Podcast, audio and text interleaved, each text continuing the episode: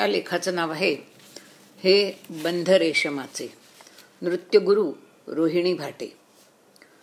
रोहिणी भाटे ह्या माझ्या नृत्यगुरू तर होत्याच पण मला त्या अगदी जीवलग मैत्रिणीसारख्या होत्या. त्यांच्याविषयी मला जे वाटत होतं ते त्यांच्या मृत्यूनंतर मी ह्या लेखाच्याद्वारे व्यक्त केलं होतं. त्यावेळच्या परिस्थितीमध्ये अनेक लेख त्यांच्याविषयी सतत छापून येत होते.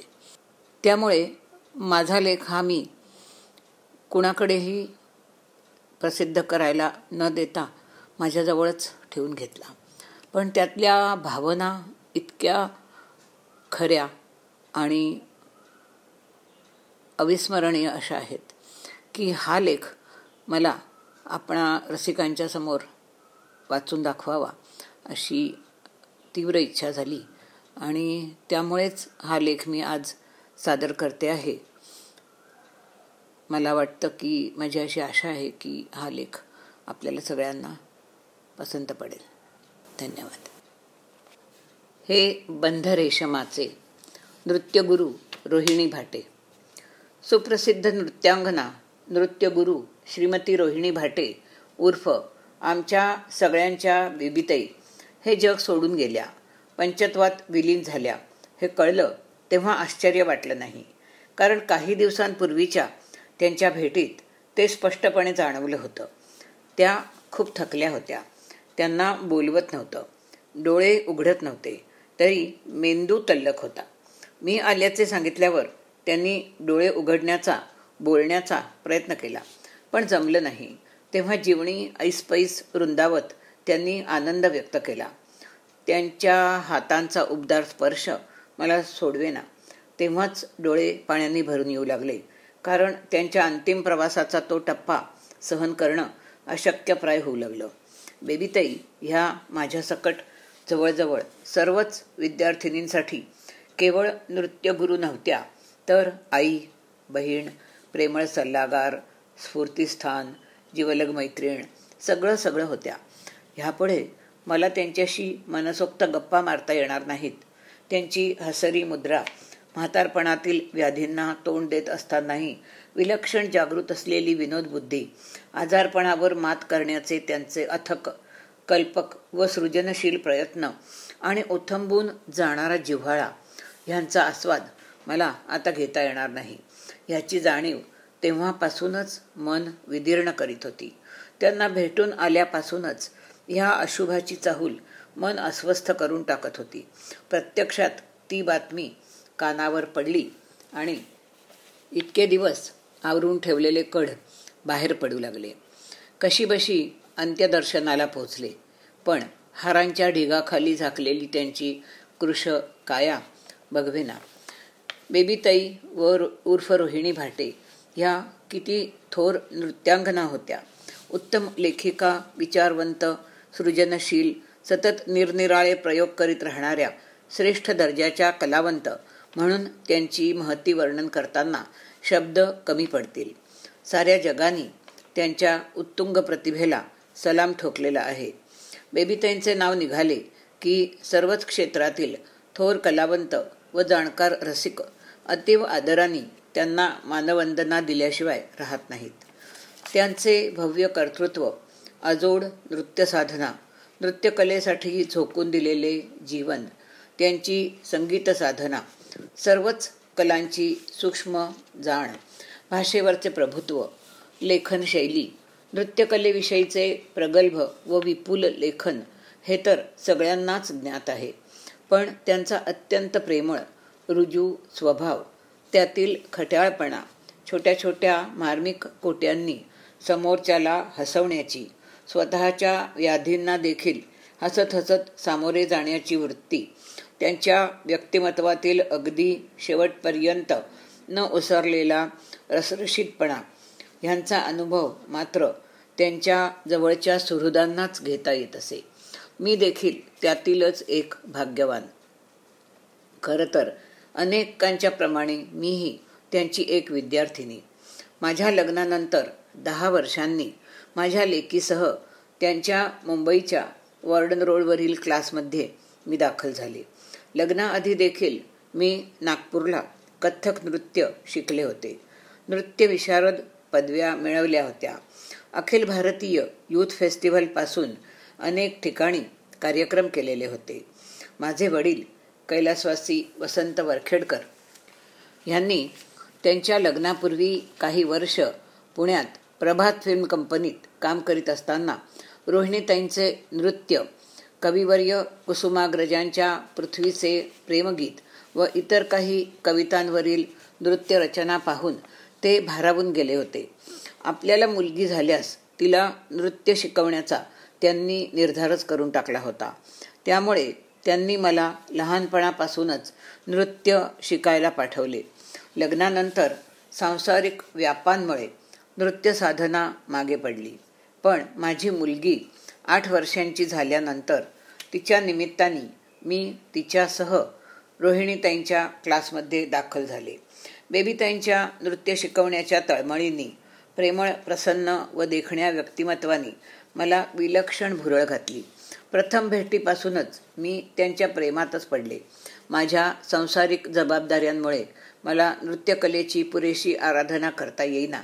तेव्हा बेबीताईंच्या प्रामाणिक प्रयत्नांना आपण न्याय देऊ शकत नाही. ह्या अपराधी भावनेनी मी क्लासला जाणे बंद केले.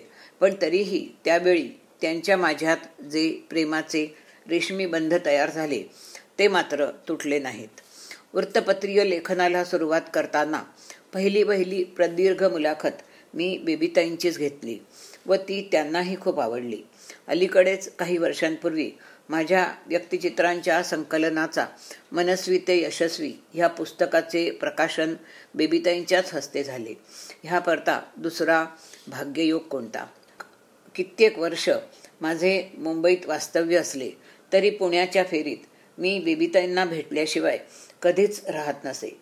त्यांची प्रत्येक भेट मला खूप काही देऊन जायची.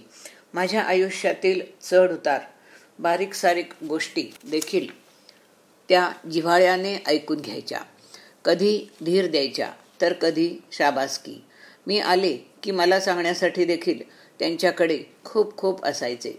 त्या इतक्या मोकळेपणाने आपली ही सुखदुःख आपली ही सुखदुःखे व्यक्त करायच्या की आमच्यातील वयाचे बंध तर कधीच तुटून पडायचे.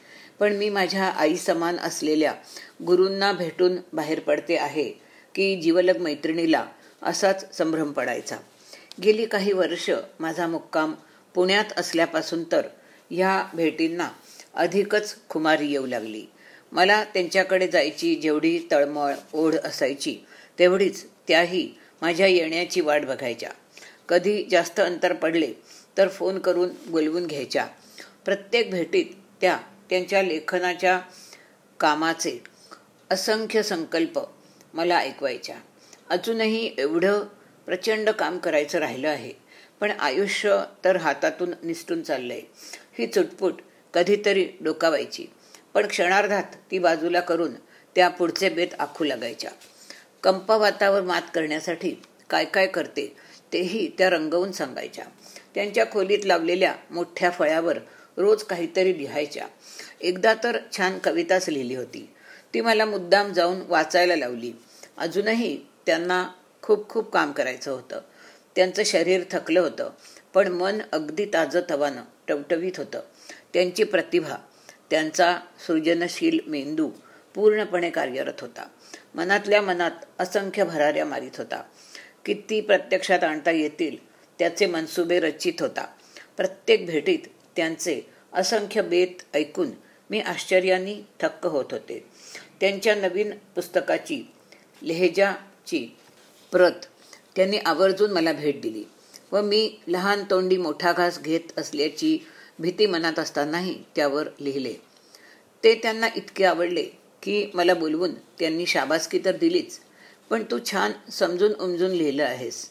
I am proud of you असं त्या म्हणाल्या. तेव्हा मला खरोखरच आकाश ठेंगणं झालं. बेबीताईंशी गप्पा मारायला मी सतत आस आसुसलेली असायची. भेटायला गेल्यावर त्यांनाही खूप आनंद व्हायचा. एकदा अशाच खूप गप्पा मारल्यानंतर माझ्या मनातलंच त्या बोलून गेल्या. म्हणाल्या अगं तू केवढी आणि मी केवढी? आपली एवढी मैत्री झालीच कशी ग? त्या वयाबद्दल बोलत होत्या. पण ते इतरही बाबतीत खरंच होतं. त्यांचं एवढं उत्तुंग व्यक्तिमत्व आणि मी थोडंसं असं लिहिणारी त्यांची त्यांच्याहून वीस वर्षांनी लहान विद्यार्थिनी. पण आम्हाला न कधी विषयांची कमी पडली न वेळेची. काही दिवसांपूर्वी दोन महिन्यांसाठी अमेरिकेला जाते आहे हे सांगायला त्यांच्याकडे गेले असताना हसत हसतच म्हणाल्या तू येशील तोपर्यंत माझा काही भरोसा नाही बरं का? काही होणार नाही तुम्हाला. मी येईन तेव्हा छान चालायला लागलेले असाल. असं आश्वासन देत मी निरोप घेतला. तेव्हा खरोखरच कल्पना नव्हती की ही भेट शेवटचीच असणार आहे. आज शरीराने जरी त्या आपल्याला सोडून गेल्या असल्या तरी ते निर्माण झालेले जिव्हाळ्याचे रेशीमबंध कधीच सुटणार तुटणार नाहीत. त्यांच्या स्नेहाच्या सुगंधी स्मृती सतत अंतरंग उजळीत राहतील. जीवनाच्या प्रत्येक वळणावर प्रेरणा आणि स्फूर्ती देत राहतील. ता जो भाग आपण ऐकलात तो गुलदस्ता या मालिकेतील शेवटचा भाग होता. खरं म्हणजे हा भाग जेव्हा सुरू केला तेव्हा मला असं वाटत होतं की हे सगळे लेख जे मी लिहिलेले आहेत ते साधारणपणे तीस वर्ष किंवा पंचवीस वर्षांपूर्वीचे आहेत ते. आणि त्यातले विषय हे खरं म्हणजे आजच्या परिस्थितीला पण अतिशय लागू पडतात. आणि त्यावेळेची जी परिस्थिती होती आणि आजची जी आहे त्याला जर का आपण थोडंसं ताडून बघितलं तर आजही त्या लेखातले अनेक विषय हे आजच्या परिस्थितीला सुद्धा अगदी चांगल्या रीतीने लागू पडतात असं मला हे वाचताना जाणवलं. उदाहरणार्थ जर आपण व्हिडिओ योग हा लेख पाहिलात तर तो आज जरी त्या प्रकारचे व्हिडिओ निघत नसले तरी आजही फोटोग्राफी आणि प्रत्येक प्रसंगाचं फोटोमध्ये आलेच पाहिजेत. ह्या दृष्टीने प्रसंगांची जी आखणी केली जाते आणि सर्वच त्याच्यातमध्ये अतिशय उत्साहाने सहभागी होतात. तर परिस्थिती सगळी तीच आहे. फक्त त्याच्यात थोडा एक आधुनिक अशा अशा प्रकारचं ची भर पडलेली आहे. त्याप्रमाणेच लोकप्रियता म्हणा किंवा मी जो लेख एका आमच्या घरी आणलेल्या छोट्याशा कुत्र्याच्या पिल्लावर लिहिलेला आहे तर असे जे लेख आहेत किंवा अगदी माझ्या सुरुवातीच्या काळातले जे लेख आहेत त्याच्यामध्ये जी काही माझ्या मनाची परिस्थिती होती ती परिस्थिती कुणाही नवीन लग्न झालेल्या जोडप्यांमध्ये अशा प्रकारच्या परिस्थिती आपल्याला सहजपणे दिसून येऊ शकतात. तर त्या दृष्टीने हा जो गुलदस्ता मी आपल्या सगळ्यांच्या समोर सादर केला तर मला असं वाटतं की आपल्यालाही सगळ्यांना अशाच प्रकारची अनुभूती आलेली असावी. आणि हे सगळे लेख हे आपल्याला आपल्या सर्व रसिकांना आवडले असतील अशी मी आशा करते. आणि लवकरच आपण दुसऱ्या एखाद्या उपक्रमाद्वारे भेटू. अशा असं आपल्याला आश्वासन देते. धन्यवाद.